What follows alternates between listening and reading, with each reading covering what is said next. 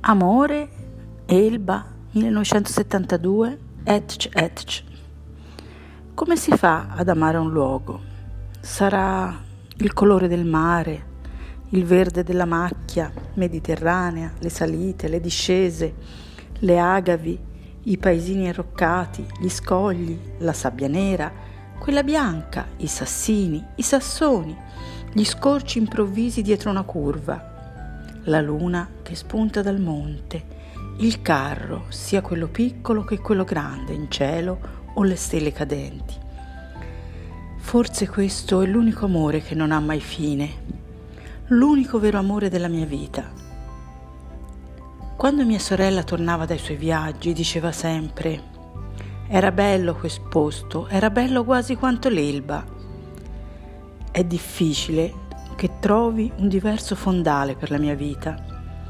Sarà stato forse l'imprinting, come un anatroccolo che chiama mamma la prima persona che vede quando esce dall'uovo.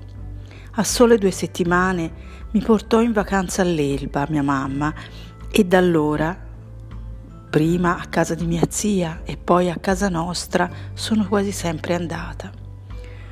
Gli anni 70 sono forse gli anni in cui è entrata per sempre definitivamente nel mio cuore e semplicemente o semplicemente perché l'Elba è davvero bella, davvero, senza se e senza ma.